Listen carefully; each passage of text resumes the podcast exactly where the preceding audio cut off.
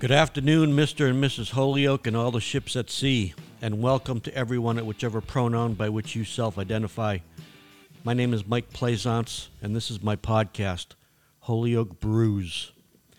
This podcast, brought to you from the studios of Holyoke Media in downtown Holyoke, is based on the Holyoke Brews newsletter that I post on Facebook. Give me a follow on Facebook. I think you might enjoy it. You can find me under Michael and my last name, Plaisance, which is spelled P as in Paul, L A I S A N C E. Let's get started. Help for military veterans. Chronic news. Dateline Holyoke. Being a military veteran means that you fought in war or served on a base to defend the country. Often being in the military means getting killed, deprived of the chance of ever being a veteran. Many in the military return from service maimed or damaged in other ways. Military veterans not only deserve to get financial and other help from the government, the law guarantees their right to such help. This edition of Holyoke Brews is provided as part of this news outlet's ongoing goal of informing readers about rights and other details of which they otherwise might be unaware. More on the concept of such, quote, chronic news, unquote, later. This is posted on the website of the Massachusetts Office of Veterans Services. Quote, eligible veterans and family members may get financial assistance, peer support from the statewide Advocacy for Veteran Empowerment Team, connection to the Women's Veterans Network, or opportunity for burial at the Massachusetts Veteran Memorial Cemeteries in Agawam and Winchendon.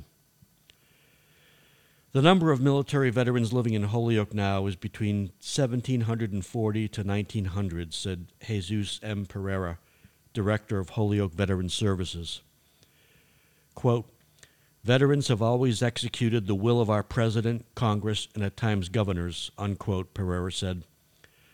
While the average American exercises their constitutionally protected rights given by birth, veterans have fought and even given their lives to protect those rights, unquote, he said. Pereira, who was in the Massachusetts Army National Guard and was a sergeant first class, answered questions in emails over the recent weeks. The Holyoke Veterans Services Office is in the War Memorial Building, three ten Appleton Street, across from the McDonald's. The phone number to reach that office is one four one three three two two five six three zero.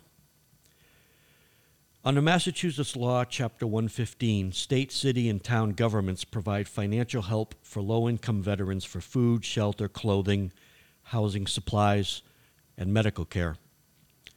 Such benefits to veterans can be one-time or ongoing based on the need.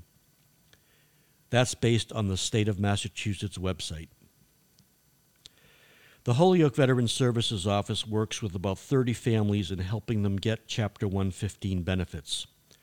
The local office distributes fifteen thousand dollars a month in such help, funded by city tax dollars, Pereira said. The Holyoke office also helps military veterans and families with representation in seeking federal benefits. The Holyoke office over time has recorded helping about ninety families get over one point four million dollars annually in federal compensation for service-connected disabilities and injuries.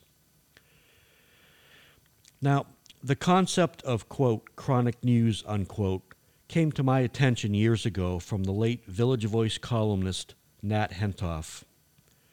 Hentoff, who was born in nineteen twenty-five and died in twenty seventeen, said that chronic news referred to stories that might not make the front page, but sometimes have more lasting importance than the jolt of breaking news.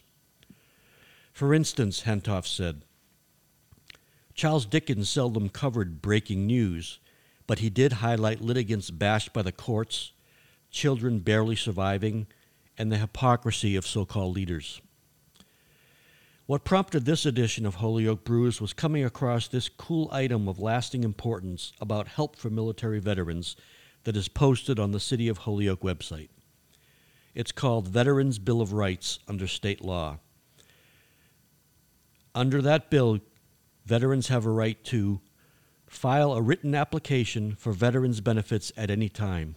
You can insist upon this right even if told that you are not eligible. Receive assistance from your local veterans agent in completing your application. Receive a full explanation of the services and benefits available under state law, as well as other available benefits. Receive a written notice and explanation of the approval or denial of your application for benefits. Be treated with dignity and respect, and to receive accurate, courteous, and timeless service. You can also appeal and request a hearing if you disagree with any action taken in your case. You should expect confidentiality. Personal information will not be collected or used except for the purpose of determining your eligibility for benefits. Chronic news. Till next time.